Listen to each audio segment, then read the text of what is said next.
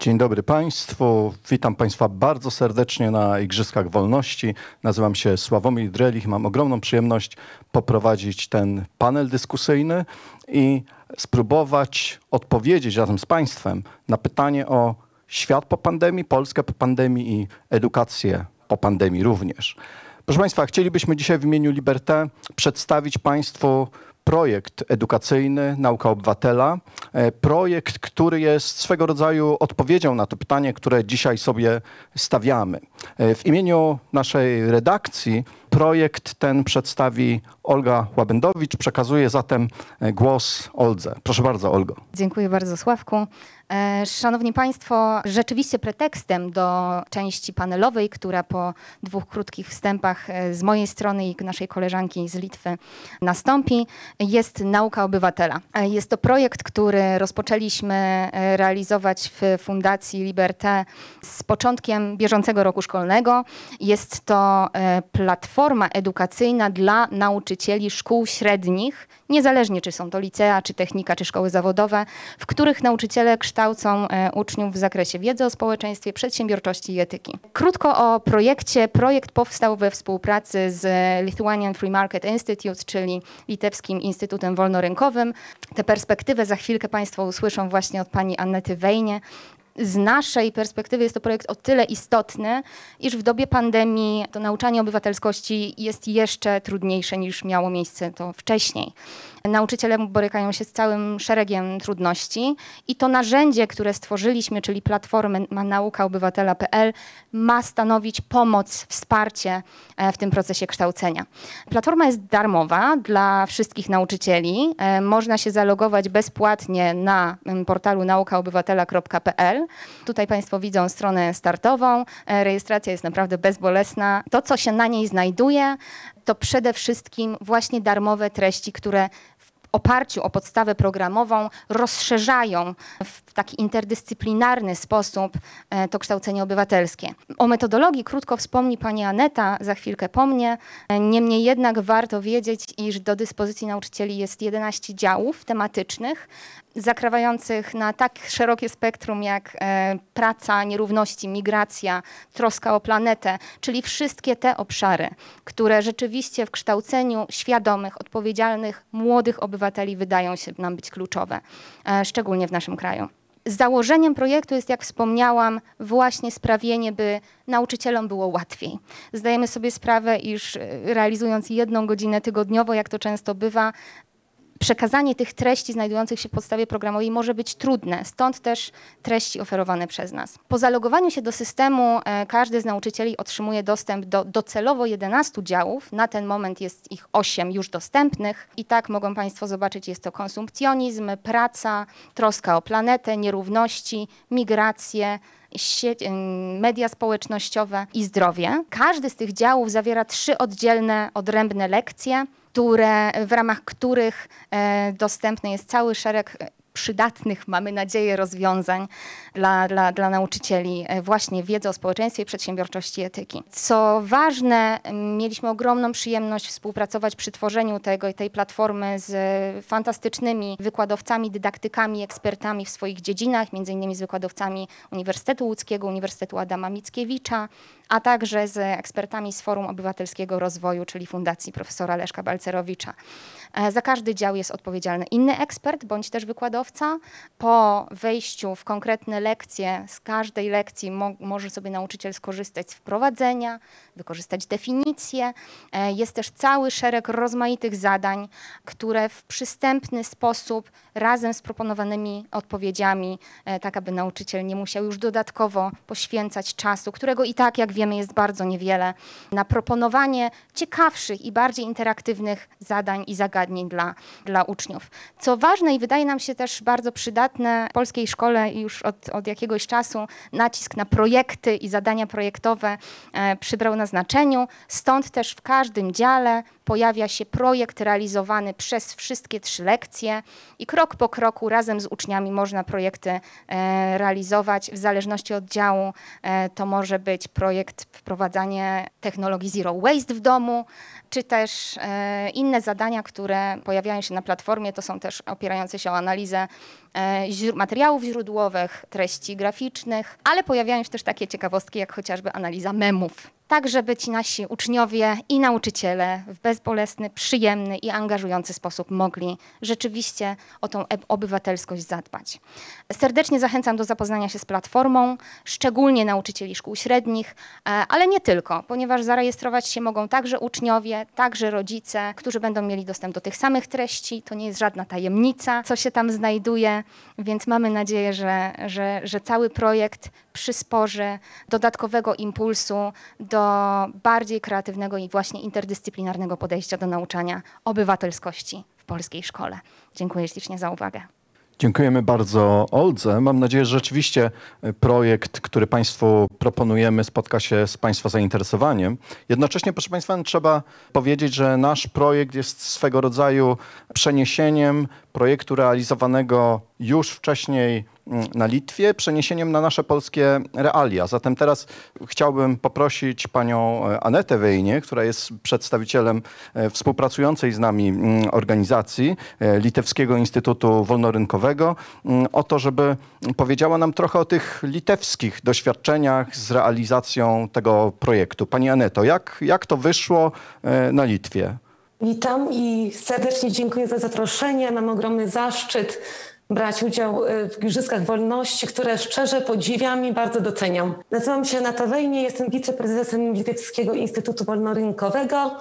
Jesteśmy prywatną organizacją pozarządową, która odgrała kluczową rolę w transformacjach, transformacyjnych przemianach gospodarczych na Litwie po odzyskaniu niepodległości. Kiedy byłam nastolatką, miałam problem ze zrozumieniem trzech rzeczy matematyki, fizyki i tego, gdzie znikały moje kieszonkowe.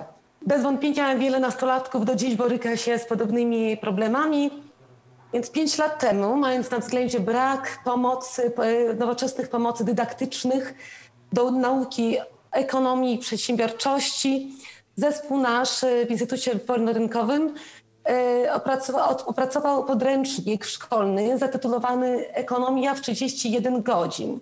I zaledwie dwa lata po wydaniu tego podręcznika aż 80% młodzieży szkolnej na Litwie uczyło się z niego ekonomii i przedsiębiorczości. I podręcznik zdobył londyńską e, e, Nagrodę Londyńskich Targów Książki jako najbardziej nowatorska edukacyjna pozycja na świecie, mająca transfor- transformacyjny wpływ na e, młode pokolenie.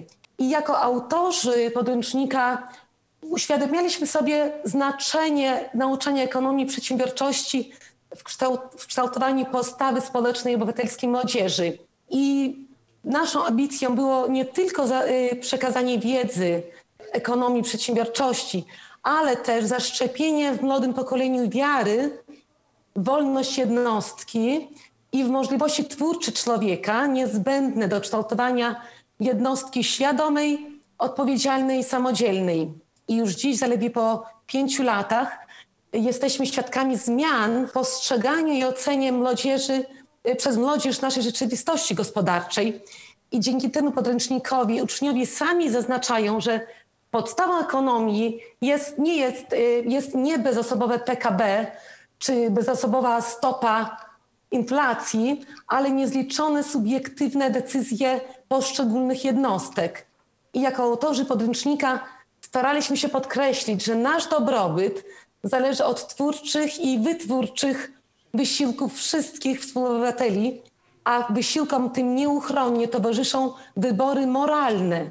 I takie właśnie indywidualne podejście do zagadnień ekonomii stało się kluczem, było kluczowe dla zmian albo dla założenia podstaw do zmian światopoglądowych młodego pokolenia. I akurat sukces tego podręcznika do ekonomii i przedsiębiorczości stał się inspiracją do opracowania kolejnego programu i tym razem w zakresie nauczania obywatelskiego. Ten program zatytułowaliśmy Obywatel w 31 godzin i jesteśmy bardzo dumni, że nasi e, wieloletni partnerzy z Liberté zechcieli zaadaptować ten program do potrzeb oświatowych w Polsce i dziś przedstawiają go Państwu. Badania Eurobarometru wskazują, że jedynie co piąty uczeń klas starszych w Europie dostrzega wartość aktywnej postawy obywatelskiej. zaś co drugi uważa, że najskuteczniejszym przejawem zaangażowania obywatelskiego jest po prostu głosowanie w wyborach. Na Litwie zaledwie 17 osób młodzieży szkolnej w wieku od 15 do 19 lat podjęłoby się inicjatywy prywatnej celu rozstrzygania problemów społecznych. Więc z powyższej statystyki możemy wnioskować, że poziom świadomości społecznej i umiejętności obywatelskie wśród młodzieży jest, są niepokojąco niskie. A ogólnie stopa aktywności obywatelskiej w Polsce, jak też i na Litwie, wynosi zaledwie 7%. Średnia unijna jest 12%.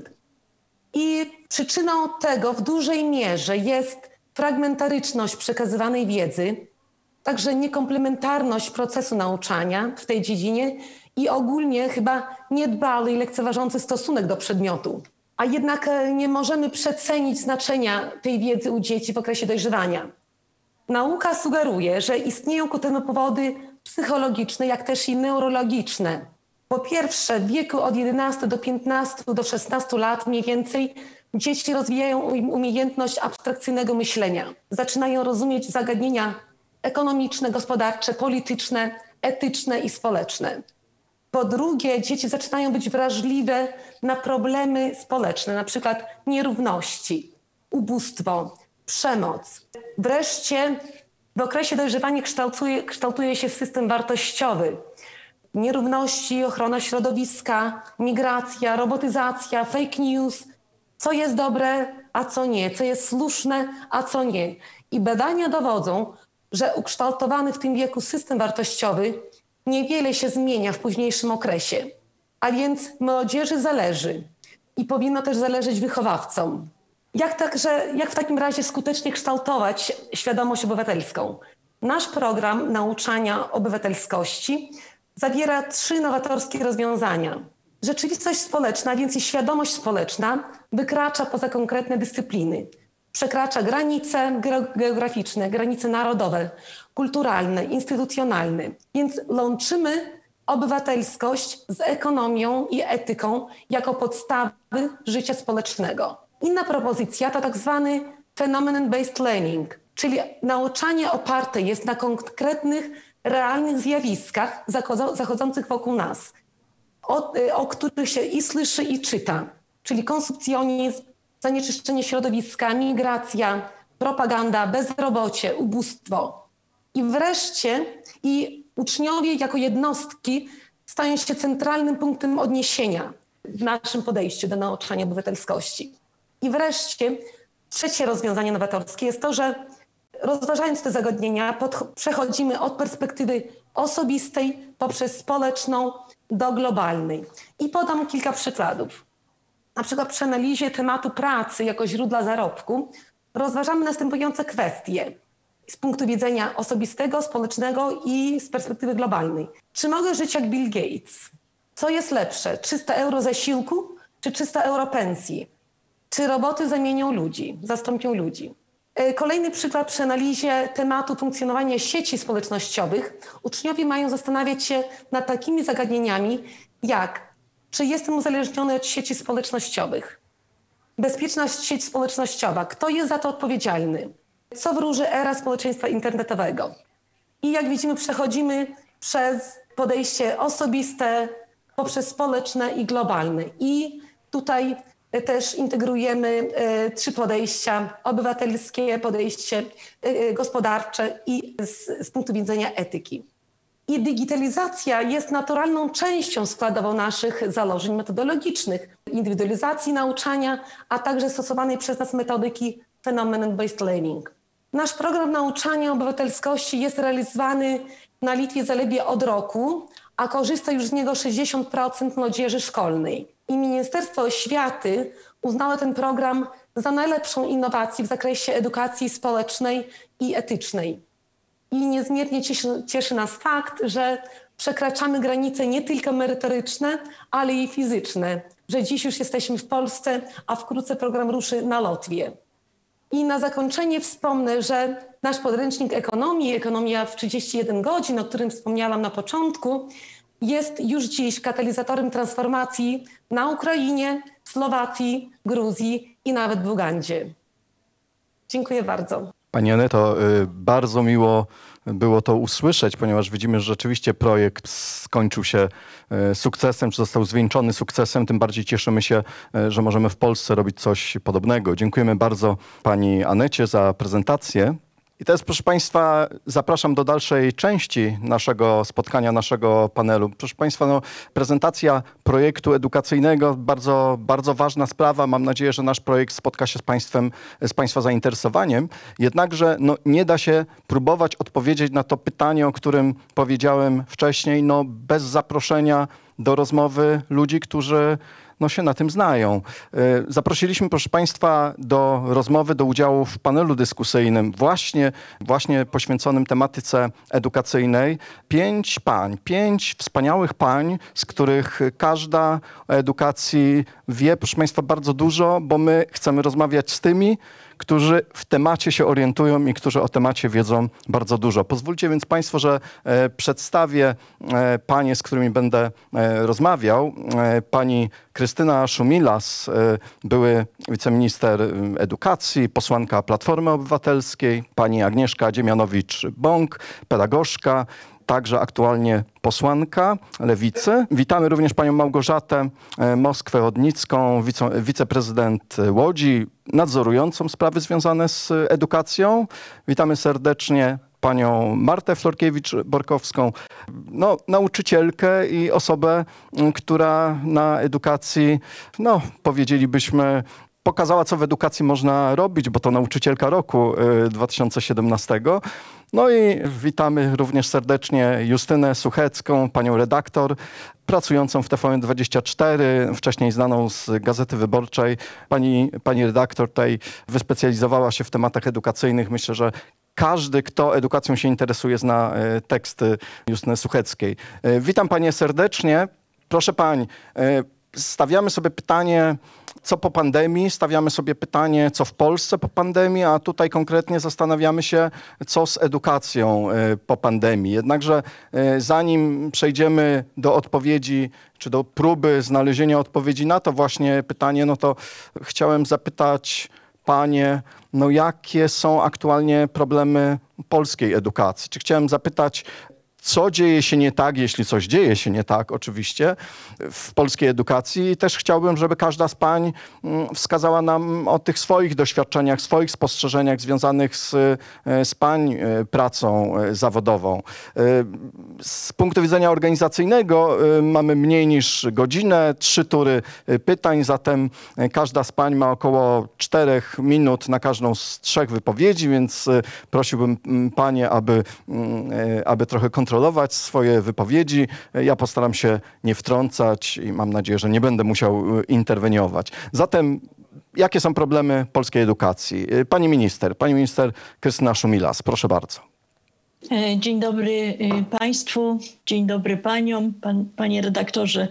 Jeżeli popatrzymy dzisiaj na edukację, to nałożyły się moim zdaniem dwa problemy. Problem, który ten pierwszy, pierwotny, który rzutuje na to, jak uczymy e, w polskich szkołach, to jest forma edukacji, to jest likwidacja gimnazjów, zmiana struktury i przy okazji zmiana podstaw programowych, e, co jeżeli patrzymy na mm, e, wychowanie obywatelskie, na przygotowanie młodego człowieka do, do życia jest bardzo istotne, bo przecież w podstawie programowej, w sposobie mm, patrzenia na edukację, tym narzuconym przez Ministerstwo Edukacji Narodowej, jest y, zarysowany, jest zarysowany sposób właśnie jak tego y, obywatela y, kształcić. I kiedy jesteśmy w trakcie tak, zmian takich dużych, bardzo dużych zmian w systemie edukacji, no to zdarzyło się to,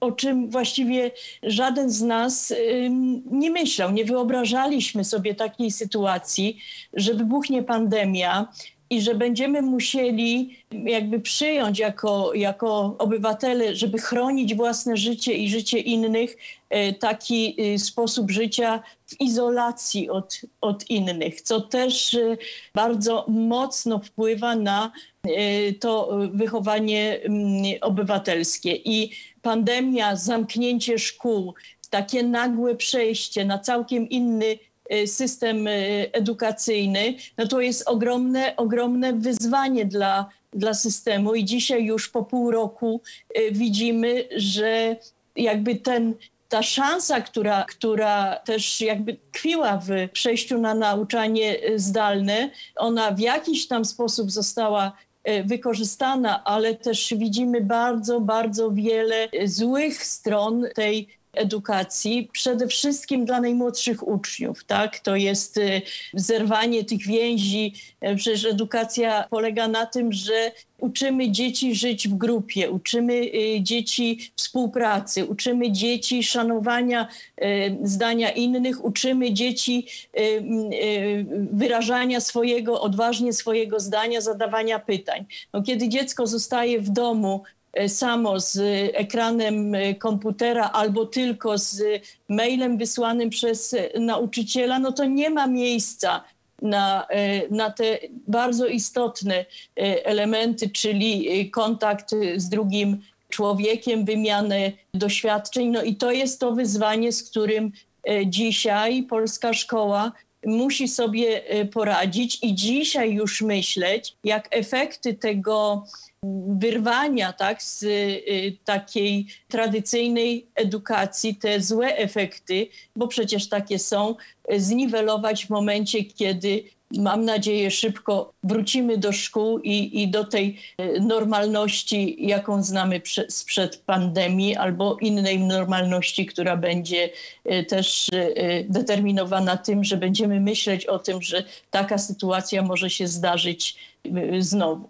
Mm, Tak, rzeczywiście pewne, pewne stare problemy nabrały, y, uzyskały nową twarz y, w okresie mm, pan, y, pandemii. Tak, rzeczywiście. To samo pytanie chciałbym postawić posłance Agnieszce Dziemianowicz-Bąk. Pani posłanko, no, jest Pani członkinią Komisji Edukacji, no, jest Pani również pedagogzką. Jak Pani widzi te problemy polskiej edukacji?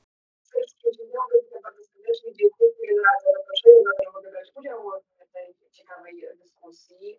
Ja się tutaj zgadzam z Panem, że te problemy, które, które widzimy, które naświetliła, naświetliła pandemia, czy okres pandemii e, w edukacji, to nie są problemy wygenerowane przez e, pandemię. To jest raczej tak, że polski system oświaty wkroczył w czas pandemii z obciążeniami, z całym bagażem problemów nierozwiązywanych przez, przez lata, a wręcz z bagażem, który się powiększał, bo zgadzam się oczywiście, że takim kolejnym bagażem była źle przeprowadzona reforma, ostatnia reforma, e, reforma edukacji. E, Tych problemów jest tak dużo, że ja 4 minuty na pewno ich wszystkich nie wymienię, więc raczej bym chciała zwrócić uwagę na pewne grupy, takie kategorie tych bolączek, z którymi e, mierzy się od lat polski system oświaty, które nie są adresowane i które dałoby się ująć w takim ogólnym stwierdzeniu, że w Polsce edukacja przez dekady jest traktowana raczej jako prywatna sprawa rodziców, uczniów, ewentualnie pracowników systemu, a nie postrzegana jako dobro wspólne,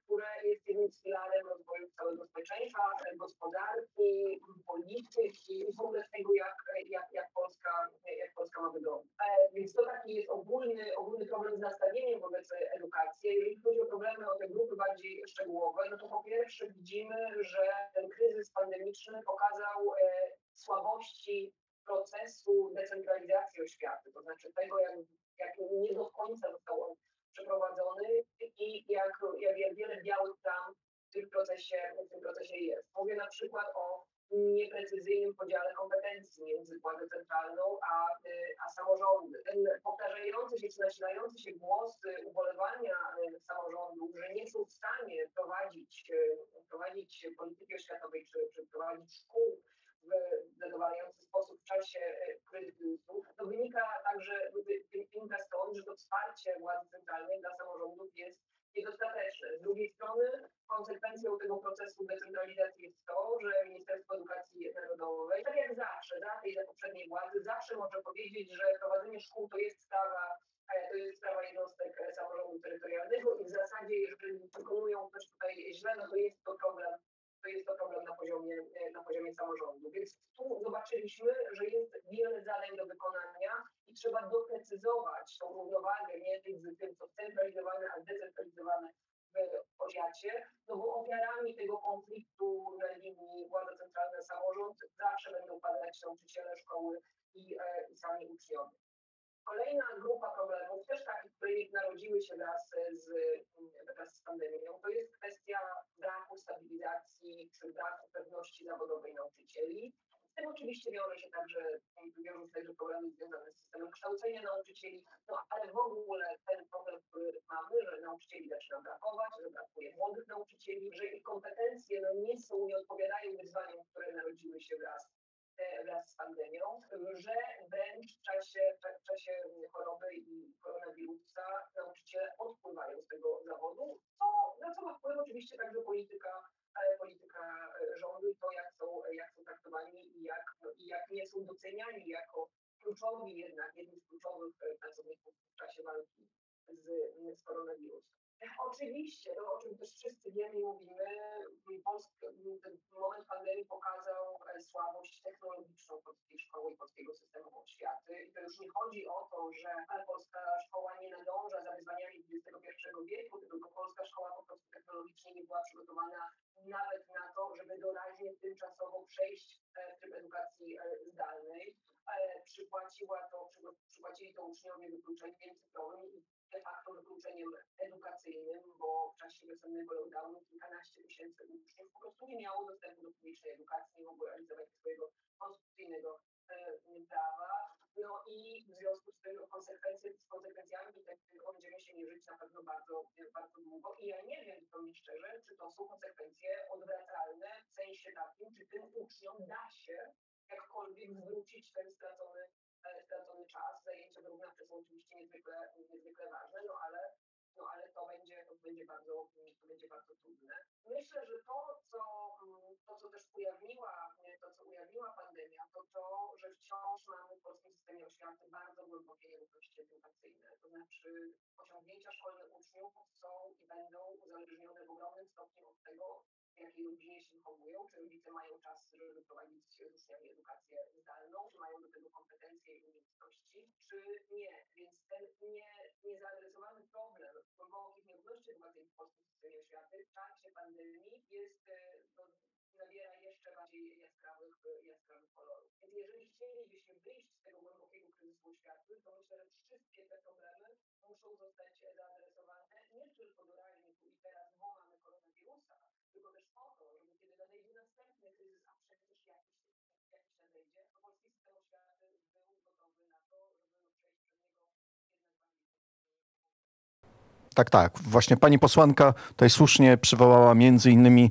kwestie związane z samorządami terytorialnymi, ich rolą e, w e, zarządzaniu edukacją. Przecież to jest zadanie własne, mm, e, zadanie własne samorządów terytorialnych.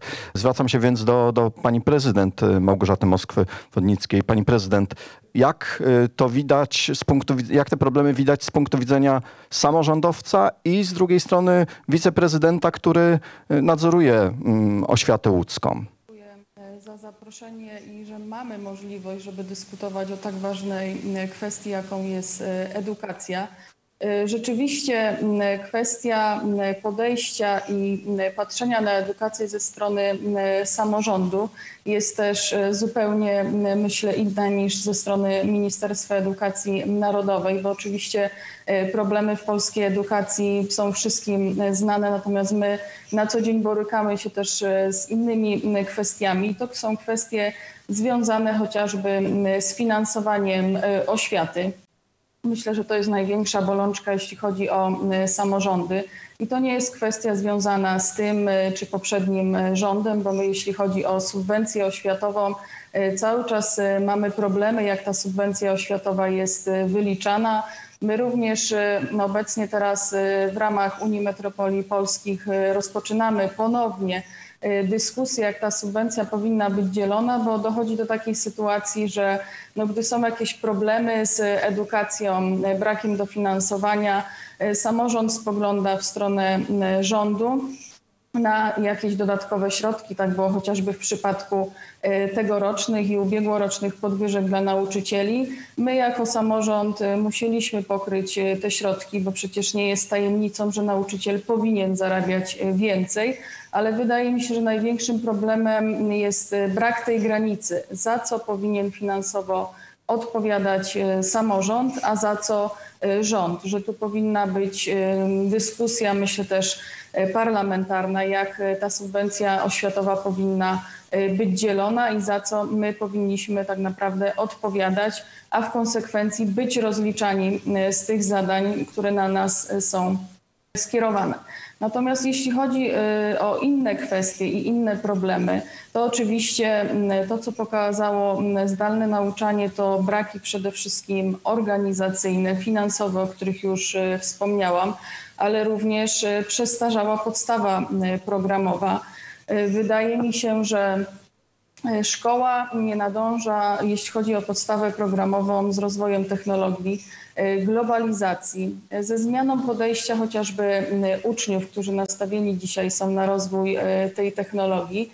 No dzisiaj nauczanie skupione jest tak naprawdę na przekazywaniu przez nauczyciela treści, natomiast uczeń ma tą treść przyjmować, a później na wszelkiego rodzaju sprawdzianach dostawać z tego oceny i jest w ten sposób y, rozliczany. Wydaje mi się, że tutaj właśnie kwestia nauki obywatelskości i model tradycyjny nie do końca nadąża y, właśnie ta y, przestarzała podstawa programowa, bo nauczanie w mojej opinii powinno być skupione przede wszystkim na uczniu i na jego rozwoju, a nie na realizacji sztywnej podstawy programowej. Oczywiście to, o czym y, panie posłanki już y, wspomniały, w zdalnym nauczaniu my rzeczywiście w samorządzie odczuliśmy wyjątkowy brak, jeśli chodzi o y, sprzęt, o dostęp y, do internetu i przecież w całej Polsce mówi się o tym, że w zdalnym nauczaniu y, kilkanaście tysięcy uczniów wypadło tak naprawdę y, z systemu i jest problem z dotarciem do tych uczniów.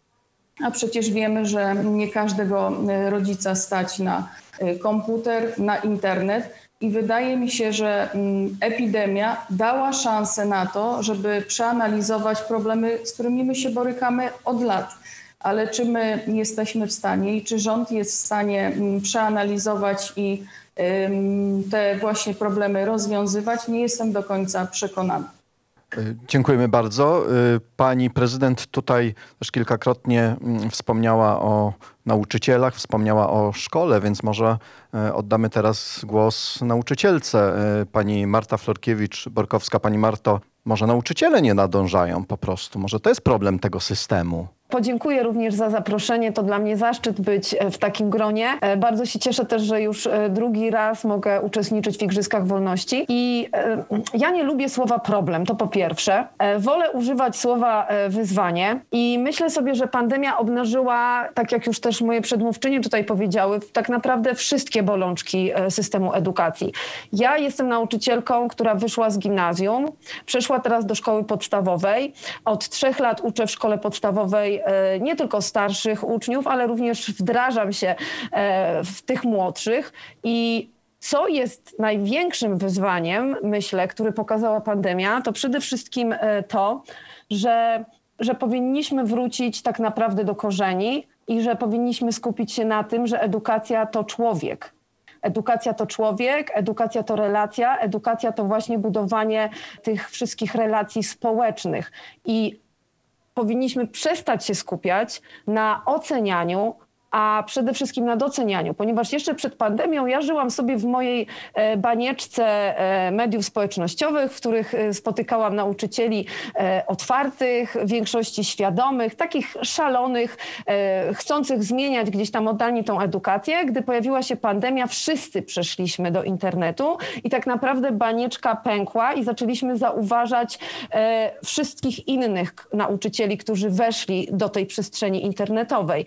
I tak naprawdę ten internet jeszcze bardziej pokazał, że nie chodzi o testowanie, nie chodzi o sprawdzanie wiedzy, ale chodzi o kształtowanie tych młodych ludzi. I od kiedy już nie jestem w gimnazjum, a jestem w podstawówce, zauważam fakt, że to kształtowanie musi się zacząć od najmłodszych lat. Nie można tak nagle w siódmej klasie e, zacząć realizować jak, projekty społeczne, czy też, e, nie wiem, budować samorząd uczniowski, bo jestem też tak praktycznie rzecz biorąc od kiedy pracuję w szkole, czyli dziesiąty rok opiekunką samorządu uczniowskiego, nagle wymagać od nich i oczekiwać, że oni się zaangażują.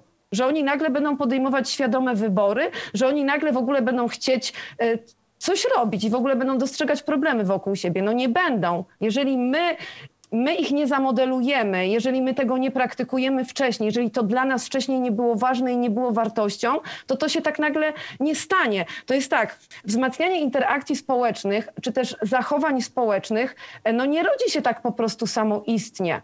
To jest, e, to, to jest, ja sobie tutaj nawet tak zapisałam, że to jest jak każda strategia e, behawioralna. To musi być nauczane, to musi być modelowane i to przede wszystkim musi być praktykowane. I ja nie jestem nauczycielką historii, nie jestem nauczycielką wiedzy o społeczeństwie. Jestem e, nauczycielką w małej wiejskiej szkole języka niemieckiego, zajęć kreatywnych. W gimnazjum prowadziłam jeszcze zajęcia techniczne i zajęcia artystyczne, dające mi większą przestrzeń na realizację projektów z uczniami. I i jestem opiekunką samorządu. I uważam, że, e, że nie możemy podejmować zbyt e, wygórowanych e, decyzji odnośnie kształtowania tego młodego pokolenia. My musimy być obserwatorami, wyłapywać, w czym uczniowie czują się dobrze, jakie mają pasje, jakie zainteresowania i te trudne tematy przemycać w realizacji właśnie takich projektów. I myślę, że mi się to udaje i pomimo, że w szkole podstawowej jest mi dużo trudniej, to, to, to myślę, że, że, że przez kampanię Słowa Krzywdzą, przez akcję Pożeraczy Smutków, przez zaangażowanie w spektakl Stalking na cyberprzemoc są paragrafy, poprzez otwieranie uczniom furtkę na świat e, i też dzięki wielu instytucjom pozarządowym, bo tak naprawdę nauczyciele być może nie jesteśmy wspierani odgórnie przez rząd, e, czujemy się, że nie ma do nas zaufania, e, czujemy się również lekceważeni, ale mamy instytucje pozarządowe, jest Centrum Edukacji Obywatelskiej, Fundacja Szkoła z Klasą, Centrum Cyfrowe, Stowarzyszenie Design for Change, którzy wspierają nauczycieli i grantami, i fantastycznymi możliwościami udziału w projektach.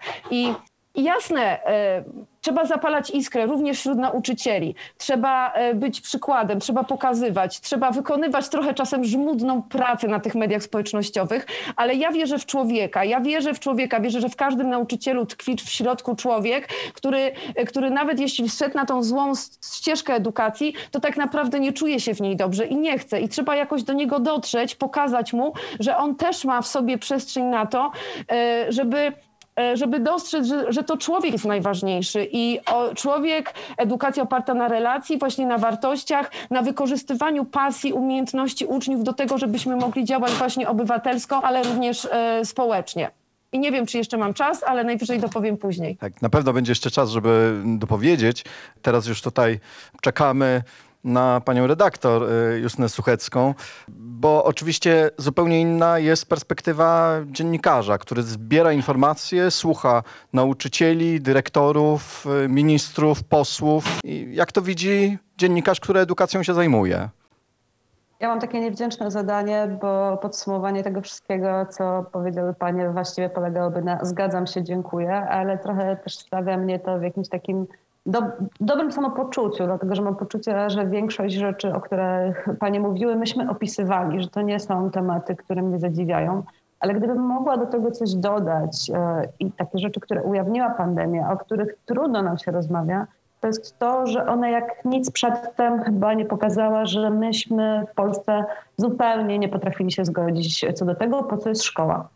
E, I ujawniło nam to bardzo wiele problemów e, klasowych, e, nie tylko tych wynikających z tego, że ludzie nie mają sprzętu i nie mogą się połączyć, tylko też tego, że wielu z nas się tym zupełnie nie przejmuje. Ja cały czas mam olbrzymi żal, że kiedy mówiliśmy, używam specjalnej liczby mnogiej, bo to nie jest kwestia jednego artykułu w prasie, tylko wielu ruchów społecznych, wielu wypowiedzi polityków, a zaangażowania obywatelskiego, że dzieci wypadły nam z systemu, to kolejni ministrowie, bo podobnie się wypowiadał minister Piątkowski, podobnie mówi dzisiaj minister Czarnek, wychodzili i bez mrugnięcia okiem mówili, zawsze były dzieci, które nie przykładały się do nauki. Zawsze były dzieci, e, które e, nie podchodziły poważnie do obowiązku szkolnego. I oni mówili to bez mrugnięcia, a bardzo wielu rodziców i nauczycieli nie reagowało na ten komunikat, bo też tak uważają. E, I to jest nasz potężny problem, że my uważamy, że jeżeli ktoś nie chce się uczyć, to jest jego problem. Przecież, cytuję, nie każdy musi być profesorem.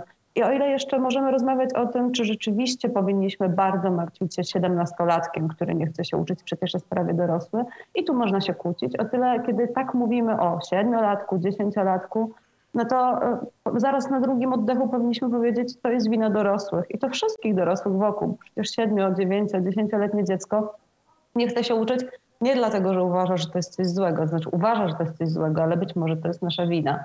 E, I jeżeli nie wyciągamy po, po te dzieci rąk, to znaczy, że zupełnie odpuszczamy system.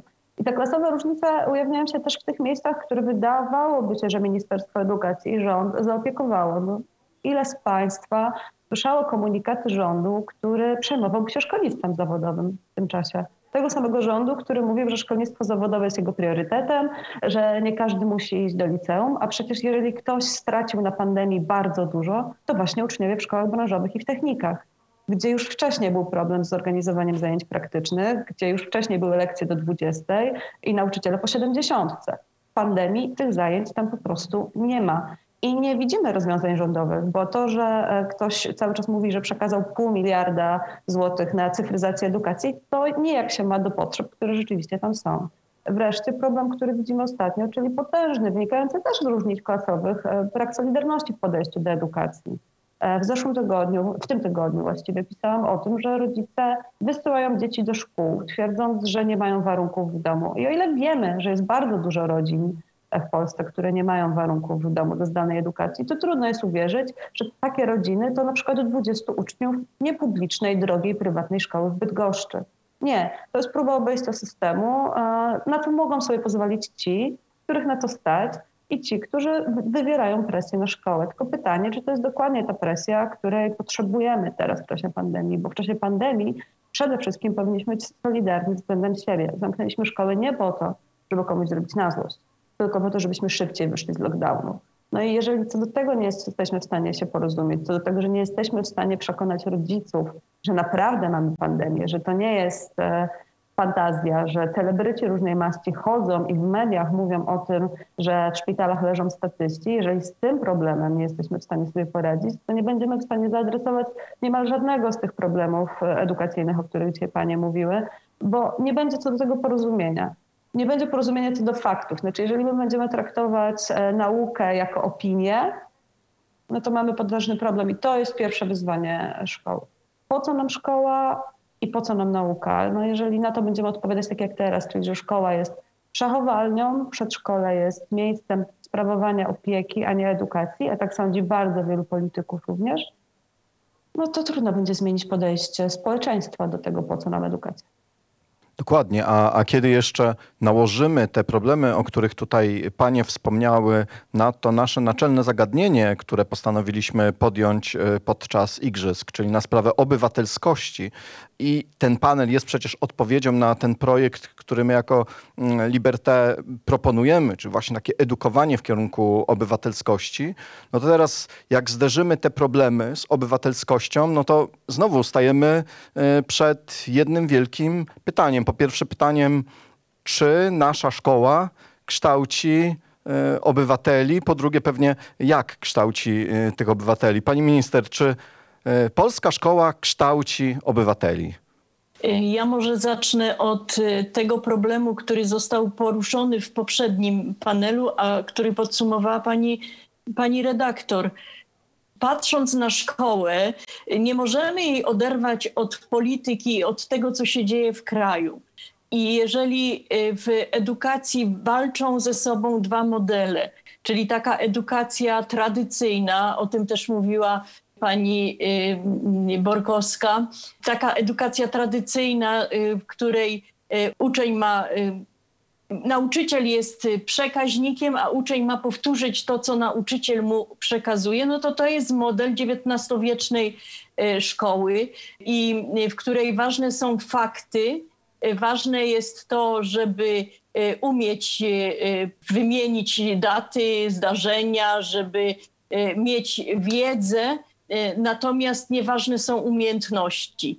Niestety y, zmiana podstawy programowej, ta ostatnia, poszła w kierunku takiej właśnie tradycyjnej szkoły, gdzie mamy nauczyciela, który ma być mistrzem i który ma przekazywać wiedzę, a uczeń jest od tego, żeby e, słuchać i powtarzać to, co nauczyciel, e, nauczyciel e, mu przekazuje. Nie ma żadne, nie ma miejsca uczenie tych umiejętności, które wal, bardzo ważne są w społeczeństwie obywatelskim, czyli umiejętności zadawania pytań, umiejętności dyskusji, umiejętności wyciągania wniosków, analizowania. Tego niestety w takim tradycyjnym e, modelu szkoły e, brakuje. Świadczy też o tym to, co stało się przy okazji wprowadzenia e, nowej podstawy programowej i zmiany struktury szkół. Otóż e, był w e, gimnazjum obowiązek e, przeprowadzenia projektu edukacyjnego. Każdy uczeń miał otrzymać e, świadectwo ukończenia gimnazjum, miał obowiązek uczestniczenia w takim projekcie edukacyjnym. Przy zmianie podstawy e, niestety ta, ten e, obowiązek został wyrzucony tak, z, z systemu. To też pokazuje właśnie e, na, to, na, na sposób, w jaki dzisiaj patrzy się, e, patrzy się na szkołę. I to nie jest tylko i wyłącznie kwestia tego, czy środowisko edukacyjne e, będzie umiało uzgodnić, jaki to ma być model szkoły, czy to ma być młoda e, szkoła nowoczesna, ale nie, nie rozumiem tutaj e, pod pojęciem szkoła nowoczesna tylko i wyłącznie tego, że szkoła jest wypos- wyposażona e, w sprzęt komputerowy. Szkoła nowoczesna to szkoła otwarta, szkoła współpracująca, szkoła, e, która kształci obywatela potrafiącego nie tylko myśleć o sobie, ale myśleć o tym, e, e, w- jakim miejscu żyje, jak to miejsce e, zmieniać, jest odpowiedzialny za siebie i za, za innych. I jeżeli poza szkołą, poza szkołą politycy nie dojdą do porozumienia, jaka to ma być szkoła, czy to ma być ta tradycyjna szkoła, czy to ma być ta szkoła nowo, nowoczesna, to zawsze będzie tak, że przy zmianie władzy e, będzie kwestia próby dopasowania szkoły do wyobrażeń e, władzy o tym, jaka ta szkoła ma być. Do em, ostatniej em, deformy pani minister Zalewskiej, bez względu na to, jaki rząd rządził, jednak tych podstawowych fundamentów szkoły nie próbowano podważyć. Tak? I bez względu na to, jakie mamy w tej chwili e, myślenie o tym, czego jeszcze szkoła potrzebuje, to próbowano w każdym e, czasie budować tą szkołę na e, tych filarach decentralizacji, odpowiedzialności i zaufaniu do nauczyciela. Mm, No niestety, niestety ostatnio te filary zostały zostały podważone. I te wszystkie problemy, o których tu dzisiaj, dzisiaj mówimy, moim zdaniem właśnie wynikają z tego, że nie potrafimy jako społeczeństwo uzgodnić tych, tego kierunku e, rozwoju szkoły. I kiedy zrobimy jeden krok do przodu, to potem zrobi, robimy e, dwa kroki dwa kroki do tyłu, tak jak stało się przy obecnej e, zmianie e, systemu. Bo nauczyciel zostaje sam z klasą. Nauczyciel może być świetny, ale jeżeli nie ma warunków, jakby nie ma określonego kierunku, to potem jest tak, że wielu z nauczycieli przyjmuje ten kierunek, który został e, określony w e, dokumentach e, oświatowych, w podstawie oświatowej i, i słucha konferencji prasowych ministra i do tego e, próbuje dostosować e, sposób, e, sposób uczenia. A tak e, e, nie powinno być. Powinniśmy jednak postawić na zaufanie do nauczyciela, danie mu narzędzi do tego, żeby on, e, e, on e, kształtował tego młodego człowieka, żeby uczył go tych umiejętności, które są potrzebne we współczesnym e, świecie. No ale do tego też e, potrzebuje takiego, takiego pozwolenia. Jeżeli dzisiaj na przykład mówimy o e, projekcie prezydenckim, który ma e, ograniczyć dostęp organizacji pozarządowych do, do szkół, bo tak się skończy e, propozycja zawarta w projekcie prezydenckim, która wymaga zgody wszystkich rodziców na to, żeby szkoła współpracowała z jakąś organizacją społeczną, no to, y, to, to, to widzimy, jaki jest, dzisiaj, jaki jest dzisiaj kierunek, którym pcha się, pcha się y, szkołę. Bez tej zgody politycznej, bez takiego powiedzenia sobie, że em,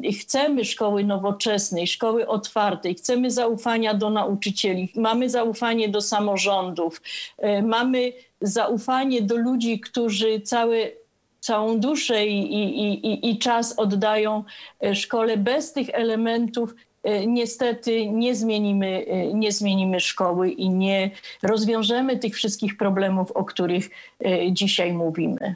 No właśnie i zwracam się teraz do pani poseł Dziemianowicz-Bąk. Pani poseł, no więc ten obywatel jest kształcony w polskiej szkole, czy, czy nie?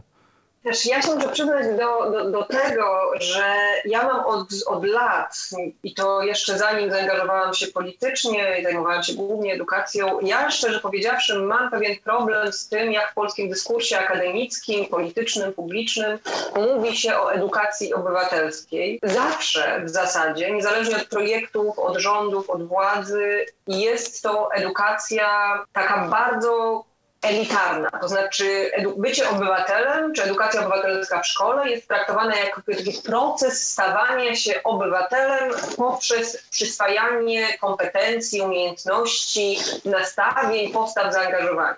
Tymczasem uważam, że autentyczna edukacja obywatelska zacząć się musi od takiego fundamentalnego założenia, że uczniowie to nie są przyszli obywatele, to są już obywatele.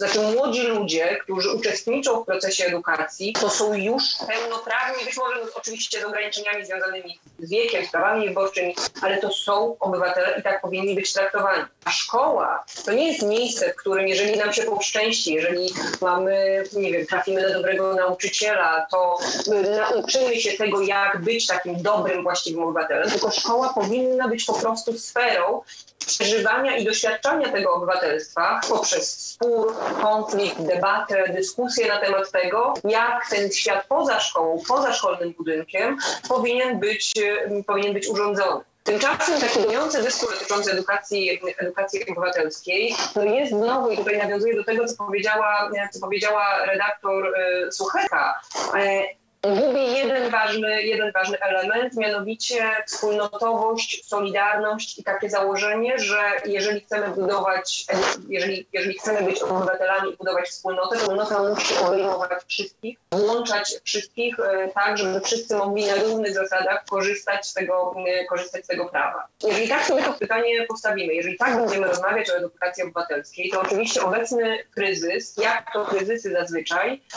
jest z jednej strony zagrożeniem, a z drugiej strony szansą. To znaczy jest zagrożeniem takim, że wchodząc na edukację zdalną, e, ograniczając przestrzeń tej przynajmniej sporadycznej współpracy między, między uczniami, będziemy w dalszym ciągu pogłębiać taki indywidualny model ucznia i dzielić na tych, którzy mogą sobie pozwolić na to, żeby się kształcić jako obywatele poprzez rozmaite formy zaangażowania, korzystania z projektów czy kontakty z lepszymi nauczycielami i na tych, którzy no niestety pozostaną poza nawiasem, bo tak to już bywa, tak, tak jak pani redaktor powiedziała, nie każdy musi być pro, profesorem, być może nie każdy musi być obywatelem i nie każdy musi się angażować w działalność polityczną, publiczną, publicystyczną, wolontaryjną czy jakąkolwiek. I to jest ogromne, i to jest ogromne ryzyko. Z drugiej strony szansa, jaką stwarza, jaką stwarza czas kryzysu, zarówno epidemicznego, jak i społecznego, ekonomicznego i tematycznego, który też obserwujemy na ulicach, na ulicach Polski. Ta szansa wynika stąd, że edukacja obywatelska najlepiej się odbywa, jeżeli odbywa się na podstawie własnego doświadczenia, to znaczy jeżeli jest po prostu przeżywana. Obywatelskość to nie jest coś, co można łyknąć w pigułce albo odrobić zadanie domowe, tylko to jest coś, co, co czym po prostu, czym się, czym się stajemy, czy czym, jest, czy czym jesteśmy. I tym sensie nawet to, ta konieczność przeniesienia formy edukacji do edukacji zdalnej, no ona musi być jakoś uzasadniana przez nauczycieli, uczniom, młodzieży. To uzasadnienie jest oczywiście obywatelskie, to znaczy argumenty, które wynikają z, be, z bezpieczeństwa, z tego, że musimy ograniczać transmisję wirusa po to, żeby dbać solidarnie, jeżeli nie o siebie, to o swoich dziadków, rodziców, kolegów czy, czy znajomych. Widzimy i przecież młodzi ludzie też obserwują kryzys związany z rynkiem pracy. Rodzice, którzy tracą, którzy tracą pracę, albo rodzice kolegów, którzy tracą pracę.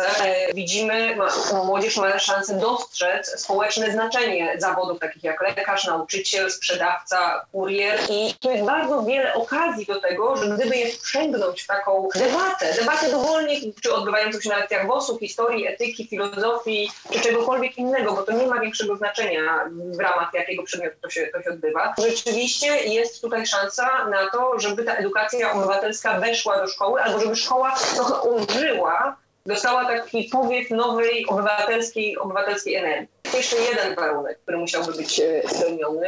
Mianowicie, żebyśmy uświadomili sobie, że edukacja obywatelska to nie jest tylko edukacja, która płynie od strony nauczyciela do ucznia. To znaczy, jeżeli przyznamy, że uczniowie to już są obywatele, to oni mają perspektywy, doświadczenia i przeżycia, mogą się podzielić i wy- wyedukować obywatelsko także dorosłych nauczycieli, którzy od tego doświadczenia są ograniczeni. Doskonałym przykładem są trwające protesty w obronie praw, e, praw kobiet, udział młodych ludzi w tych protestach i pewne napięcia, które rodzą się na linii uczniowie, uczennice, e, nauczyciele, kadra, kadra pedagogiczna. Jeżeli dochodzi na przykład do kar czy nagan za symbol błyskawicy pioruna w zdjęciu profilowym na platformie, na platformie Teams.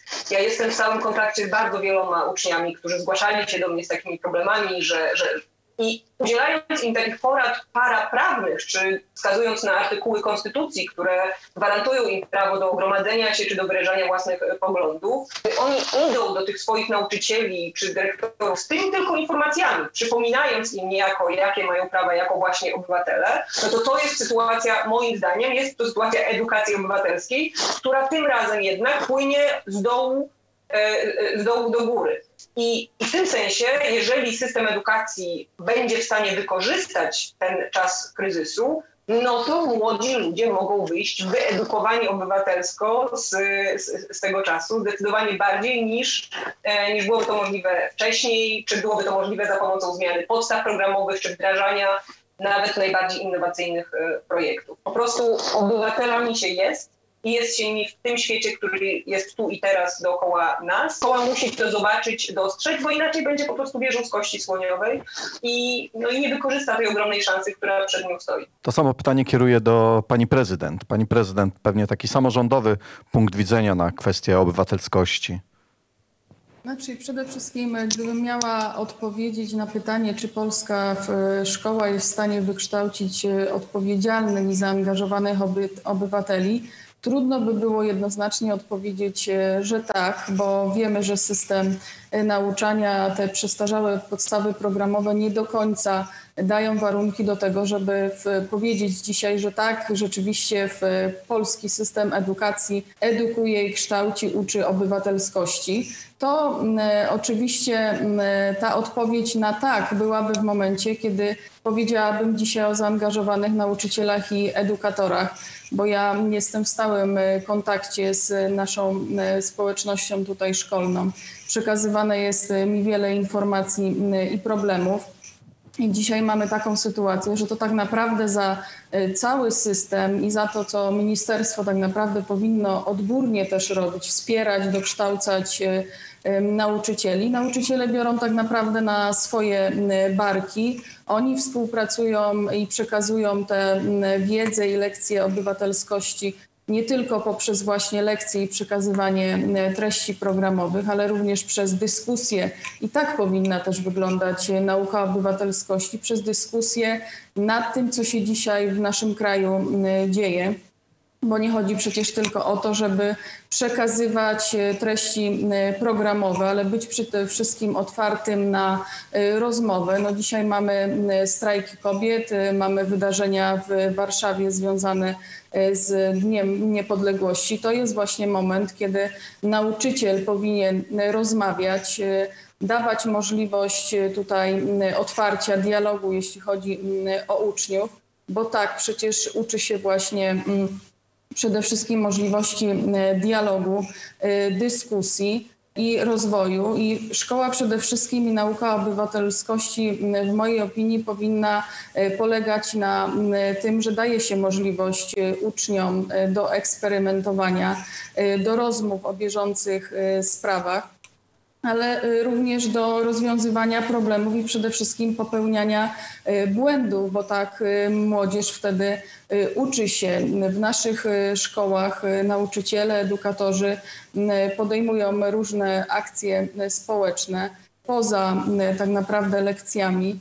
Y, Mamy budżet y, obywatelski, również lekcje y, z budżetu obywatelskiego w naszych y, szkołach. Mamy również wybory i angażowanie młodych obywateli do Młodzieżowej Rady Miejskiej. Jest wiele y, projektów unijnych, również akcji takich pozaszkolnych, gdzie młodzież się angażuje, ale ja wyobrażam sobie mm, tak, że jeśli oczekujemy, że obywatel e, ma być zaangażowany m, społecznie, to również e, powinno to być na barkach całego systemu. Również Ministerstwo Edukacji powinno się w ten m, proces zaangażować, a dzisiaj wydaje mi się, że tego zaangażowania nie ma. Mhm, dziękuję bardzo. E, Pani Marto, ja e, zwrócę się do Pani jako do nauczycielki edukatorki. E, Ja mam siostrzeńca e, 11-letniego w szóstej klasie.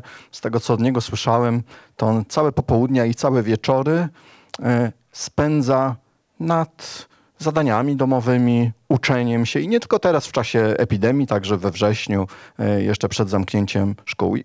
Jak ma się kształcić obywatel? Jak mamy kształcić obywatela, kiedy ten, ten dzieciaczek, który jeszcze jakiś czas temu lubił szkołę, dziś już tak y, zastanawia się, czy rzeczywiście jest, jest co lubić. Jak on ma stać się obywatelem? E, No, e, powiem tak, rzeczywiście jest tak, że, że, te, że to jest problem tego nadmiaru zadań domowych, nadmiaru prac domowych. O tym też toczy się już szeroka dyskusja, nie tylko w czasie pandemii, ale też już rozpoczęta wcześniej, na temat ile powinniśmy zadawać, co powinniśmy zadawać oraz jakie te zadania ewentualnie powinny być. Bo ja osobiście nie jestem przeciwna zadaniom domowym, ale chciałabym, żebyśmy wszyscy mieli w sobie refleksję i zastanowili się nad tym, jakie te zadania domowe są i co one wnoszą. Bo jeżeli to będą zadania, które rozbudzą ciekawość, poddadzą pod refleksję, czy też gdzieś tam zachęcą ucznia do tego, że ma odpowiedzieć na jedno pytanie czasem. Tylko, że to pytanie musi zostać odpowiednio sformułowane w taki sposób, aby zachęcić e, do poszukiwania, do rozkminiania, a, a to wymaga też pewnej umiejętności, bo my nauczyciele też jesteśmy trochę przyzwyczajeni do bycia w pewnym systemie, do bycia e, w systemie, w którym jesteśmy też oceniani, jesteśmy też niestety poddawani e, czasem dziwnym tym ocenom. Niestety jesteśmy też w systemie, który jest poddawany w pewnym sensie rywalizacji. Może wystarczy się zastanowić, na co stawia szkoła, czy czy pokazuje różne projekty, akcje społeczne, które są realizowane, czy bardziej chwali się efektami olimpiad przedmiotowych, e, czy też ocenami, czy też pokazywaniem rankingu, e, która szkoła na przykład jest na większym poziomie, ilu uczniów było na olimpiadach, a ilu uczniów osiągnęło taką czy nie inną średnią. Myślę, że to jest podstawowa gorączka e, i bolączka, dlatego że, że nauczyciel czuje się w potrzasku. Tak naprawdę to trzeba być takim rebeliantem i, i, i asertywnym człowiekiem, po prostu samemu sobie uświadomić, co dla mnie jest ważne. Czy dla mnie jest ważne, że moi uczniowie teraz opanują zdania podrzędne z niemieckiego i, i, i- i wszystkie inne różne dziwne rzeczy, które zawiera e, czasem e, przeładowana podstawa programowa? Czy dla mnie ważniejsze jest, żeby oni znali podstawy, ale jednocześnie też potrafili refleksyjnie myśleć, o co w tej budowie zdania na przykład chodzi? Jakie ja działania z nimi po, podejmę. Czy ja zrealizuję po prostu e, to, co mam napi- w podręczniku, wezmę pierwszy lepszy tekst, czy może spróbuję przemycić e, to słownictwo w jakiejś fajnej aktywności. I myślę, że, że, że to jest też ważne, żeby zadać sobie takie pytanie, co ja chcę też, z jakimi umiejętnościami ja jako nauczyciel chcę, żeby mój uczeń wyszedł. Ja jako nauczyciel niemieckiego chcę, żeby mój uczeń znał podstawowe słownictwo, potrafił budować podstawowe zdania, i mniej więcej potrafił powiedzieć tymi całymi zdaniami, oczywiście z fajną wymową, bo resztę zrobią nauczyciele w szkole podstawowej. Jak oni dostaną bazę ode mnie, to oni te wszystkie skomplikowane struktury sobie z tym poradzą. Ale ode mnie ma wyjść uczeń, który być może nie lubi tego niemieckiego, ale ma rozpaloną iskrę, że chce się uczyć, bo wie, że ten język mu się przyda.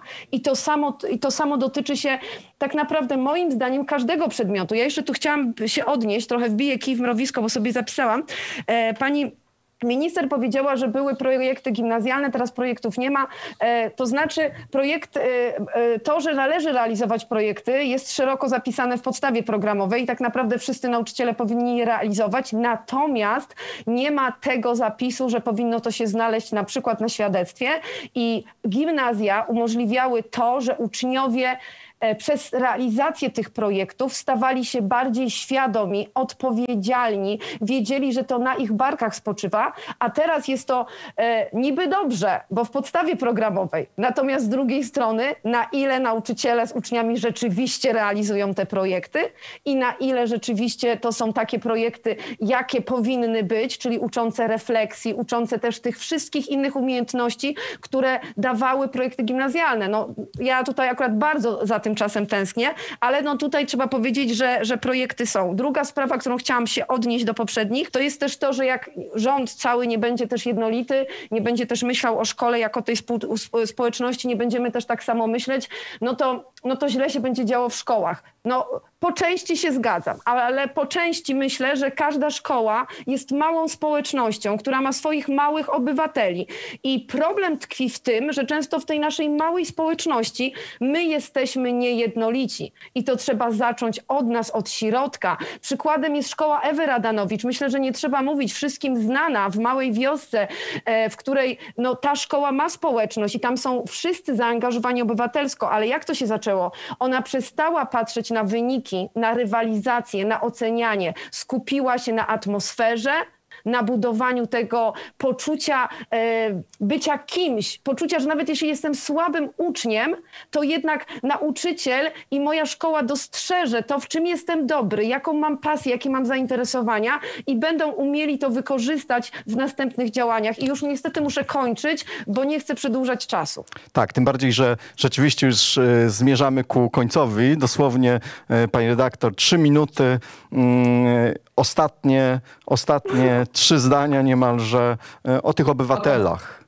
E, To po pierwsze, szkoła, o której mówiła Marta, to Radowo Małe, bo mam wrażenie, że jeszcze nie wszyscy mogą wiedzieć, gdzie ona jest i koniecznie musicie ją Państwo poznać, bo jeżeli gdzieś kształci się obywateli, to tam na pewno. A, a druga rzecz, to chciałabym na koniec zgłosić taką dość niepopularną tezę, ale jednak popartą e, obserwacjami i latami pisania edukacji, to znaczy strajki młodzieży, strajki klimatyczne są dowodem na to, że polska szkoła kształci obywateli bo ona może robić to nieudolnie. My cały czas narzekamy na to, że podstawa programowa, jeśli chodzi o edukację klimatyczną, mogłaby być inna, lepsza, głębsza. Więc ja e, zawsze dopowiadam wtedy zdanie, gdyby ona była inna, lepsza i głębsza, to już byśmy nawet rząd wymienili w zakresie gospodarki energetycznej. Dlatego, że jednak te dzieciaki, które wychodzą na ulicę, to właśnie w klasach 1-3 rysowały plakaty o ratowaniu planety, w klasach e, 5-6 chodziły na marsze po swoich małych miejscowościach z nauczycielami, tymi pla- plakatami, to oni uczyli swoich rodziców segregacji śmieci, oni uczyli swoich rodziców, co to jest gospodarka gabarytami, e, oni wiedzieli, gdzie wrzucić e, żarówkę, a gdzie zanieść leki. E, I tego nauczyli się w szkole. I oczywiście to jest jeszcze dalekie od idealnej edukacji klimatycznej, ale to jest ta edukacja od dołu też, o której mówiła pani poseł Dziemianowicz-Bąk. Kiedy przy strajkach kobiet to młodzież przychodziła do szkoły i mówiła, to pozwala, na to pozwala e, konstytucja, a tu jest konwencja o prawach dziecka i czemu myśmy o niej w ogóle w szkole nigdy nie mówili, skoro to są nasze prawa? To znaczy, że to działa w dwie strony. Mogłoby działać o niebo lepiej, ale już wiele się wydarzyło i ja naprawdę patrząc na zaangażowanie obywatelskie młodzieży, mam wrażenie, że wyszło nam to trochę przez przypadek, a, nie świadomie, ale wyszło. Kiedy słucham e, sławek twoich uczniów, którzy biorą udział w debatach, kiedy śledzę ich w mediach społecznościowych, Kiedy patrzę na Michała Rogalskiego, który zbiera dane o pandemii, kiedy słucham Mikołaja Wolanina, który udziela porad prawnych nauczycielom na okoliczność strajku kobiet, to znaczy, że nam się to udało. Mogłoby się udać jeszcze lepiej, no ale tak jak tutaj rozmawiamy, to też wszystko pokazuje, że, że to jest możliwe i, i że razem możemy więcej. I nawet ci zostawię słowek dwie minuty, zobacz. Wspaniale, dziękuję Ci bardzo. Rzeczywiście, proszę Państwa, no, y, tych problemów tutaj się pojawiło mnóstwo i Panie również nakreśliły nam potencja- potencjalne ścieżki rozwiązywania tych y, problemów. Za to serdecznie Paniom dziękuję. Y, na pewno my, jako redakcja Liberté, zawsze słuchamy specjalistów, słuchamy ekspertów, słuchamy ludzi, którzy znają się na określonej dziedzinie, dyscyplinie y, i także w sprawach edukacyjnych, y, także przy okazji y, tego projektu, mm, który już zrealizowaliśmy, czy jest w toku realizacji, jak i y, w przypadku wszystkich potencjalnych przyszłych projektów, na pewno będziemy specjalistów y, słuchać, także właśnie specjalistów y, od edukacji. Dziękuję Paniom bardzo. Szczególnie też dziękuję za to pozytywne zakończenie Justyny, bo może rzeczywiście tak jest, że gdzieś tam przy okazji, czasem pomimo pewnych instytucjonalnych, finansowych e, bolączek, e, udaje nam się jakoś tych obywateli, mm, obywateli e, kształtować. Więc jeszcze raz serdeczne dzięki, dziękuję bardzo paniom, dziękuję mm, naszym widzom i do zobaczenia przy okazji kolejnych igrzysk, kolejnego spotkania. Mm, Zapraszamy też do, do udziału w innych wydarzeniach tegorocznych igrzysk, zarówno dzisiaj, jak i jutro. Dziękuję bardzo, do widzenia.